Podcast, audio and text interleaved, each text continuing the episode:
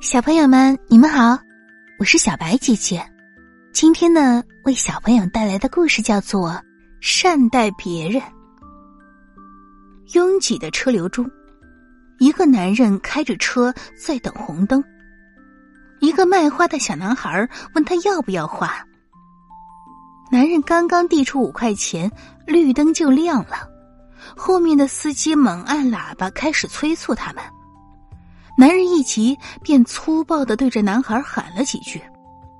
男孩赶紧递给他一枝花，礼貌的说：“谢谢你，先生。”随后，男人感到有些不安，他停下车，回头走向男孩，向他表示歉意，并且又给了男孩五块钱，让男孩自己买一束花送给喜欢的人。男人回到车子里，半天发动不起来车。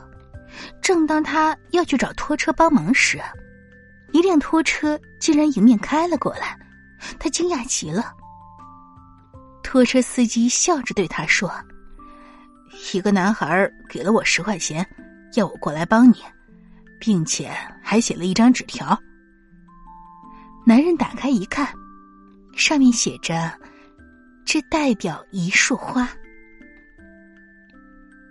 小男孩用自己礼貌而诚恳的语言，改变了买花男人粗暴的态度，并且当男人遇到麻烦时啊，小男孩又及时的帮助了他。这是流动的感恩之情，它会在人与人之间形成爱的循环，因为感恩，收获感恩。狮子与标签。清晨，狮子从睡梦中醒来，突然觉得尾巴有些不对劲儿。他仔细一看，原来不知道是谁在他尾巴上贴了一个标签上面写着“我是驴子”。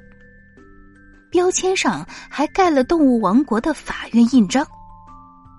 狮子心想：“我是狮子，贴了个驴子的标签，怕什么呀？”于是，他满不在乎的走出去吃早餐。走着走着，狮子陆续听见几只野兽叫他驴子。狮子感到很恼火，他决定合法的摘掉这个可恶的标签。于是啊，狮子来到聚满了动物的广场上，激动的问：“你们说，我是不是狮子？”但是由于它的尾巴上有法院判定的标签，谁也不敢肯定它就是一头狮子，就连驴子也是这么认为的。就这样，几个月之后，狮子显得日益憔悴，他甚至已经开始慢慢接受了自己是头驴子的事实，不但开始主动为别人让路。甚至开始尝试着吃起了青草。一天早晨，大家突然听到一声奇怪的驴叫声。